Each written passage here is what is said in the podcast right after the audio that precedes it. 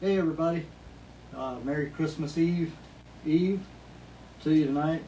Uh, I'm bringing another video to you tonight. As you can see with the title, I'm talking about the wise men that brought gifts to Jesus whenever he was a young lad after he had been born. This has been a little while. They didn't come to the manger um, like a lot of the manger scenes we have where they have the wise men in the manger with the shepherds and all. But the wise men wasn't actually there at the manger. They were there at a, at a house when Jesus was um, probably a couple years old or so. But um, I'm going to start with reading a verse in Matthew chapter 2. And the title of the night is The Wise Men's Gifts. As you can see there on, on the, uh, uh, the heading of the video, that um, in Matthew chapter 2, I'm going to read verses 8 through 11. And this is where it speaks of the wise men. It says, And he sent them to Bethlehem and said, Go and search diligently for the young child, and when ye have found him, bring me word again, that I may come and worship him also. When they heard the king, when they had heard the king, they departed, and lo, the star which they saw in the east went before them, till it came and stood over where the young child was. When they saw the star, they rejoiced with exceeding great joy. And when they were come into the house, they saw the young child with Mary his mother, and fell down and worshipped him. And when they had opened their treasures, they presented unto him gifts of gold, frankincense, and myrrh. Let's pray before we get started on this tonight. Lord Jesus, I thank you, God, for this another opportunity, Lord, to get on here and teach your word, Lord Jesus. And, and God, I, I thank you for it, Lord, and I ask you, Lord Jesus, to help me speak through me as your oracle, God. Give me the words to say, Lord, to, that'll help each and every one of us in our walk with you. And Lord, I can't do this without you, Lord Jesus, and I ask you, God, to, to help me tonight, Lord Jesus, to bring this bring this out, Lord, the way that you showed it to me. In Jesus' name I pray. Amen. And what I'm teaching on tonight is the, the three gifts that the wise men brought to Jesus in Bethlehem whenever he was in the house with his mom, with Mary. And as you can see here, it says a young he was a young child at this time. He wasn't, like I said, it wasn't in the manger and uh, with the shepherds and all. This was afterwards. And the star led them to the house. And when they got there, they presented the gifts to him. Uh, a lot of the stories and a lot of the songs and different things speak of three, that there was three of them, but the Bible doesn't specify how many wise men there were that came to the house. The only thing that it specifies that was there was three types of gifts. It doesn't even say that there was three gifts only by given by three individuals. It says the wise men, plural meaning more than one, and that when they presented their gifts, and the gifts was of three different types. So it was gold, frankincense, and myrrh. Uh, as far as the amount, we we don't know. Um, there's you know the Bible doesn't specify how many actual you know of each gift there was, and but what I'm speaking about tonight is the significance of these three gifts and what they stood for and what they represented. Um, it wasn't just the fact that, that it, it supplied them money or, you know, a way to get from Bethlehem to Egypt or the journeys and all that. It wasn't specifically for that purpose. There was also other, other another significance involved in this. And, and if you look at the, the three different gifts, I'm going to start with the myrrh. And the myrrh if you if you study it out, I looked it up and studied into it, and the myrrh was a gift that was that was considered to be a gift of a prophet, because for one thing, it was mixed in with the anointing oil that they would anoint the prophets with, and also that myrrh, if you if you was to taste myrrh, it had a bitter flavor to it, and a lot of times when a prophet come to town, they had something bitter to say or something to, to say that wasn't very pleasing to the ears that that received it at that time because a lot of times the prophets in the, in the Old Testament and the Bible had things to say that, that was uh, meaning bad things were coming your way if you didn't straighten up and do what you're supposed to. or judgment was coming to your house or whatever, whatever the case may be. But myrrh was also used at Jesus' death. Whenever he died, Joseph of Arimathea, which I'm going to get into the verses here in a little bit about that, but Joseph of Arimathea and um, another gentleman, which I'll get to his name in a little bit, they used myrrh mixed with aloe to anoint Jesus' body after he was taken down off the cross. And the um, so I'm going to get to the, to that here shortly. But if you turn to John chapter 19, matter of fact, that's where that is spoken about. But John chapter 19, verses 38 through 40. It says, And there came also Nicodemus, which at the first came to Jesus by night, and brought a mixture of myrrh and aloes, about an hundred pound weight. Then took they the body of Jesus and wound it in linen clothes, with spite with the spices as the manner of the Jews is to bury. So that was a, a that was a custom that they did in those days. They would they would anoint the, the body. And uh, I forgot to read verse 38, but re, verse 38 is after this Joseph of Arimathea, being a disciple of Jesus, but secretly for fear of the Jews, besought Pilate that he may take away the body of Jesus, and Pilate gave him leave. He came therefore and took the body of Jesus, and then Nicodemus came along with him and brought the, the myrrh mixed with aloes, and they anointed his body before they placed him in the tomb. And the reason it specifies Joseph of Arimathea here, because it wasn't Joseph's dad that that came and anointed him. This was a different Joseph here that that that did this. This is one of the disciples of Jesus that um, that came and did this. It wasn't one of the twelve disciples that was with him uh, through his teaching, but this was another one that was that was uh, secretly a disciple of Jesus. And but they anointed his body before they placed him in the tomb. And the significance of that, by anointing his body, they were anointing him to step into his next his next uh, can't think of the word, but he was going from a prophet into the role of a priest whenever he entered into heaven. And I'm going to get to that in a, in a minute or so. But they anointed his body at his death, and the gift of the myrrh was because he, he was a prophet. When while he was here on the earth, he was considered a prophet. And Jesus even calls himself a prophet in, in Matthew chapter 13, verse 57. Whenever he had, this was after they refused to accept him, whenever he was in Jerusalem or in Israel. And he said, and they were offended in him by what he had to say. They were offended by it. They were offended a lot of times by what Jesus had to say in Israel.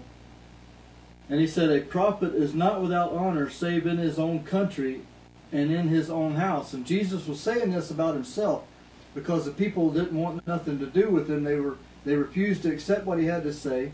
They wanted to stone him, they wanted to kill him. And this was early on in his ministry here.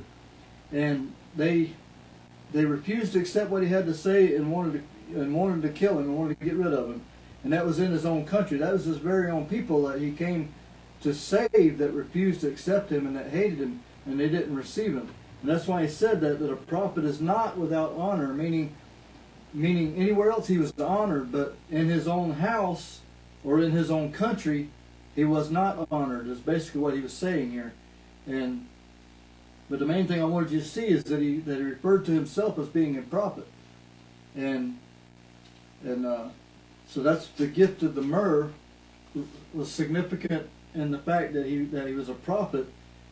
But then we get into the frankincense, and frankincense was used in the tabernacle in the Old Testament. If you was to look in Exodus chapter thirty, verse thirty-four through thirty-seven, Moses was commanded by God on Mount Horeb to set up set up incense inside the tabernacle. There was a there was a altar of in, of incense that was inside the tabernacle in what they called the holy place.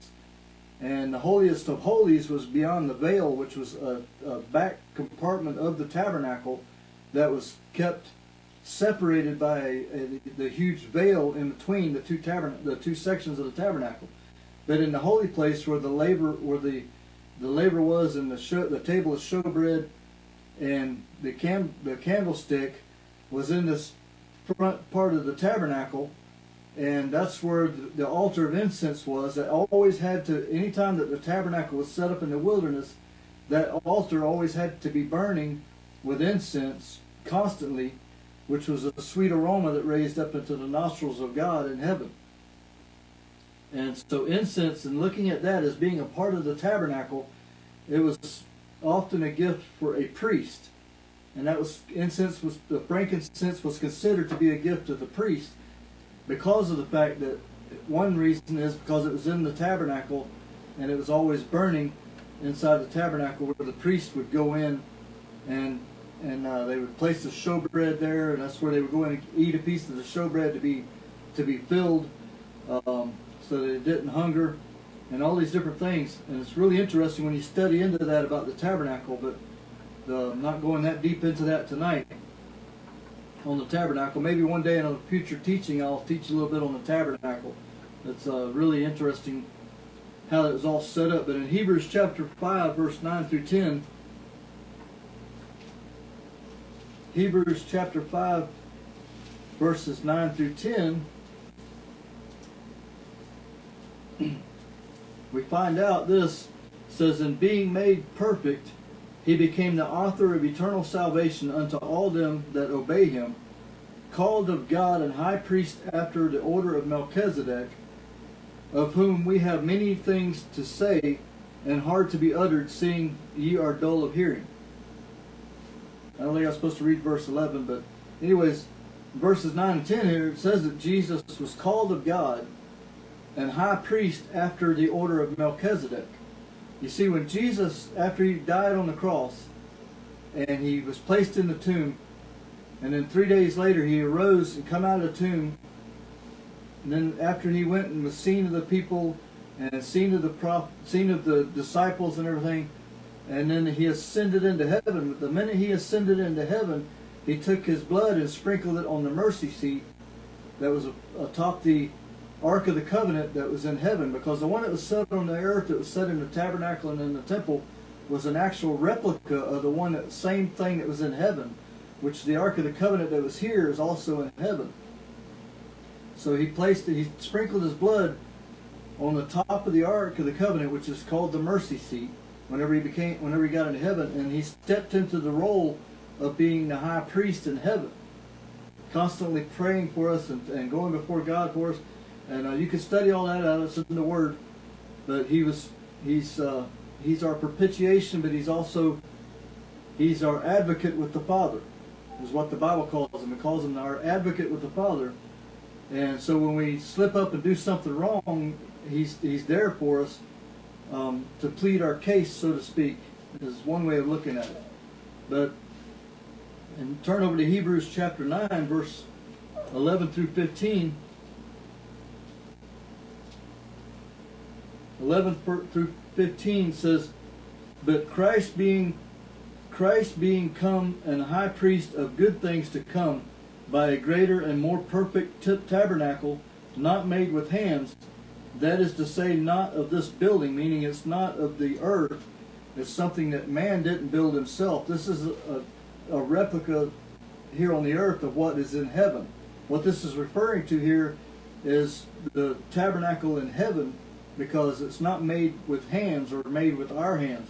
It's made by God. God made it. Neither by the blood of goats and calves, because the blood of goats and calves didn't get sprinkled on the mercy seat in heaven. Um, that's in heaven where God is. It's in God's throne room. It says, neither by blood, by the blood of goats and calves, but by his own blood, he entered in once into the holy place, having obtained eternal redemption for us.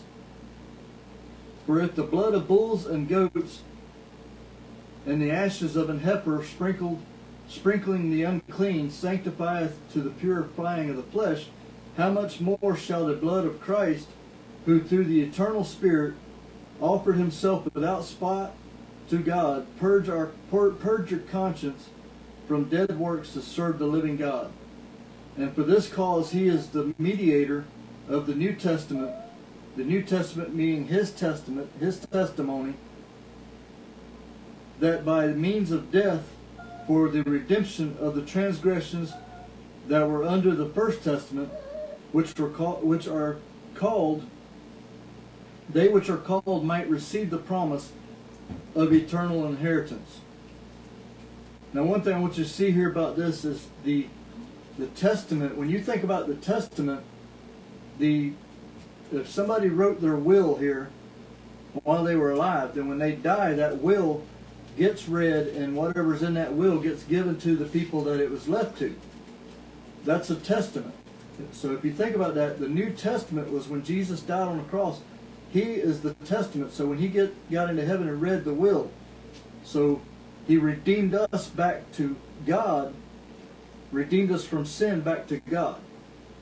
And if you had the blood of Jesus covering your life, if you've repented of your sins and you came and accepted the, the gift of salvation from God, and you have that cover in your life, then you are under that testament. You're under the New Testament. And so that's what this is referring to here. But what it's saying is when he entered into heaven, is when he entered into the, the tabernacle of God in heaven and sprinkled his blood on the mercy seat in heaven. So he stepped into the role of being the priest, the high priest. As we read in a couple scriptures ago, that he's the high priest after the order of Melchizedek. He entered in there and he sprinkled his blood on the mercy seat in heaven to cover our sins. So that's where when he left the when he was on the earth, he was in, in the role of a prophet. But when he stepped over into heaven, he became the high priest. And that's the significance of the frankincense, the gift of the frankincense. So, up to the point of where we are now, the, the myrrh was given to him in the significance that he was going to walk in the role of a prophet. The, the frankincense was given to him and the significance that he was going to walk in the role of a priest. So both of these two things, he came to the earth born of a Virgin Mary on Christmas Day 2,000 years ago. He walked, whenever he got to come of age, he walked in the role of a prophet while he was here. Then at the, after he died upon the cross and he rose up three days later and he ascended into heaven, he stepped into the role in heaven of a high priest. So what's the significance of the gold? Now this is this is a really awesome part here too. So turn to 1 Kings chapter 10 if you have your Bible. If you don't have your Bible, you can write these scriptures down. You can go back and listen to it again later on. Write the scriptures down if you want or whatever and study it out and see that I'm telling you, I'm giving you what the Bible says here. The in 1 Kings chapter 10 verse 1 through 2 says, And when the queen of Sheba heard of the fame of Solomon concerning the name of the Lord, she came to she came to prove him with hard questions. So in other words, she came to ask him about ask him questions about God and everything, and ask him questions about the Lord. She was trying to prove that what he was telling her, or what she was hearing, was to be true. So after she did that, then she came to Jerusalem with a very great train with camels that bear spices and very much gold and precious stones. And when she was come to Solomon, she communed with him of all that was in her heart. So she gave him gifts of gold. Gold back in that day was considered to be a gift that was worthy to give to a king. So if you came to a king and you wanted to give him a gift the best gift that you could give that king would be gold. And one of the reasons, is because back then gold was what they used to, to do a lot of their trading with and stuff, and their, and buying and selling and everything. And gold was, uh, you know, one of the main things that they traded back in the day. So she brought Solomon, King Solomon, which she assumed to be a worthy king, brought him a, a bunch of gold and a bunch of other things, but mostly gold as a gift to give to him. So considering that, now think about this. They brought gold to give to Jesus when he was a young child at a house in Bethlehem because he was going to step into the role of being king. Now you might ask me, well, when is he going to step into the role of being king? Because they looked at him back then, called him the king of the Jews, and they were basically mocking him and making fun of him because of something that he had said that he was going to be king. But they took it the wrong way. They didn't understand what he was saying and, and all that because they didn't want to see what he was what he was trying to tell them. They didn't. First of all, they didn't want to accept him because of who he professed to be, and it was messing up their way of doing things in the temples and all that. The scribes and the Pharisees having their own way of doing things, and the, pri- the priest of the day, and they didn't want to accept Jesus. So they put above the cross the King of the Jews, making a mockery uh, making fun of him. They they put a, a purple robe over him after they beat him at the whipping post and everything, making fun of him, putting a crown of thorns on his head. A crown being, you know, a king. They king, they crowned the king with a crown of thorns, just basically mocking him and making fun of him. But if you turn over to Revelations chapter 19,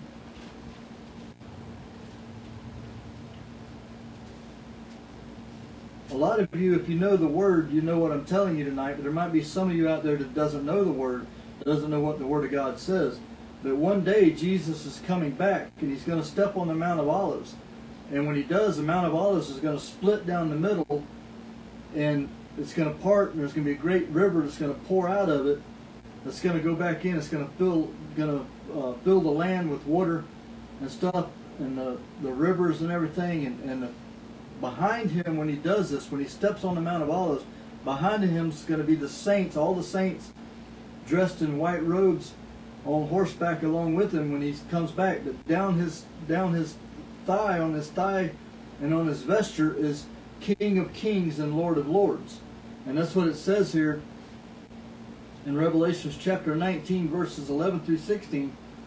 It says, And I saw heaven opened, and behold, a white horse and he that sat upon him was called faithful and true. And in righteousness he doth judge and make war. His eyes were as a fire, as a flame of fire, and on his head were many crowns. And he had a name written that no man knew but he himself. And he was clothed with a vesture dipped in blood, and his name is called the Word of God. And the armies which were in heaven followed him upon white horses, clothed in fine linen, white and clean. And out of his mouth goeth a sharp two-edged goeth a sharp sword, that with it he should smite the nations, and he shall rule rule them with a rod of iron, and he treadeth the winepress of the fierceness of the wrath of Almighty God. And he hath on his vesture and on his thigh a name written, King of Kings and Lord of Lords. You see, when Jesus comes back, when he comes back to this earth, he's going to be seen that he is the King of kings. He is the King of all kings. He is the Lord of all lords. He's the one true living God. And when he comes back and he and he comes back with that written on his thigh and on his vesture, after he after he takes care of the Antichrist and the false prophet and the and and all that and cast, puts the devil in chains and binds him up and throws him in the bottomless pit for a thousand years, he's going to reign here from the house of David on the earth in Jerusalem for a thousand years. He's going to reign here over the people that was that, that lived through the tribulation. And that's going into even a deeper subject. Maybe one day I'll, I'll do a teaching on that if God leads me to do it. It's too much to get fully into tonight. But when he comes back at that, that time and steps on the Mount of Olives and it splits down the middle, he's going to be ruling for a thousand years on this earth as the king of kings and the Lord of lords. And so the gift of gold was given to him because he's coming back to be the King of kings and the Lord of lords. He already is the King of kings and the Lord of lords, but when he comes back, he's going to be ruling on the earth as the King of kings and the Lord of lords. So these three gifts that was given to him was given to him for a reason to signify these different these different positions that he was going to walk in and that he was going to, the roles he was going to fill of these three positions of prophet, priest, and king. So gold, the frankincense, the myrrh, frankincense, and gold. And if you look over in, he, in Hebrews chapter 7 And I'm going to show you here in Hebrews chapter 7 where it speaks to this. Because if you think about Melchizedek, Melchizedek in the Old Testament was he was a he was a king, the king of Salem, that Abraham went and paid his tithes to. See, Abraham went and paid his tithes to this man called Melchizedek, who was also a priest. And so he was a priest, he was a king, but he was also a prophet. The only other person in the Bible that was spoken of to have three that, that was spoken of significant or specifically to have stepped in those positions, all three at one time was Melchizedek. But here's another thing about Melchizedek, which I'm fixing to read to you here. Melchizedek, you don't find him anywhere else other than in the Old Testament in the book of Genesis when Abraham paid his tithes to him. And then you hear about him again in Hebrews, but you don't see nothing about him in any genealogy of him having a beginning or having an ending. And that's what it says right here in Hebrews chapter 7. It says, For this Melchizedek, king of Salem, priest of the Most High God, who met Abraham returning from the slaughter of the kings and blessed him, to whom also Abraham gave a tenth part of all, paid his tithes to him. First being interpretation, king of righteousness, and after that also, king of Salem, which is king of peace, without father, without mother, without descendant, having neither beginning of days nor end of life, but made like unto the Son of God, abideth a priest continually. You see, so looking at Melchizedek here, and also verse 4 Now consider how great this man was, unto whom even the patriarch Abraham gave the tenth of the spoils. So, thinking about that, Melchizedek, it kind of makes you wonder who Melchizedek was. Uh, some people, I've heard some people say this that this was Jesus, that this was God that he paid his tithes to. But there's several different ways that I heard about Melchizedek. But what it says here, though, is that Melchizedek stood in all three positions of prophet, priest, and king, which also Jesus is going to stand in. He's already he's already the prophet while he's here on the earth. He's the priest, the high priest in heaven, in the, the courtroom of God, in the tabernacle in heaven, and he's coming back as King of Kings. So the significance of the three gifts that the wise men gave to Jesus as a young child in Bethlehem was given to him because he was going to step in all three of those roles. And I think that's really interesting. It's something um, something I think is pretty cool when you study into it and look these because everything in the Bible has a purpose. Everything in the Bible has a, a reason for being in there. And it's just it's nuggets that we can dig into and study out and just find just how amazing this book is. That it, it was written by God, by men that was inspired by God to write this book. That there's no other book on the earth that's like it. And I, I think this is really interesting. I hope you I hope you enjoyed this tonight. Uh, it's one of the Christmas specials that I'm doing, um, and, and I know y'all kind of y'all see that the background's a little different here. Uh, I'm doing these teachings up here in our home in Georgia, our vacation home, and uh, just to let you know, my lovely wife Anita is the one that done the decorations um, and set all this up, and uh, I think it looks really nice. Um, so it's really got some beautiful colors to it, the Christmas colors and everything, and.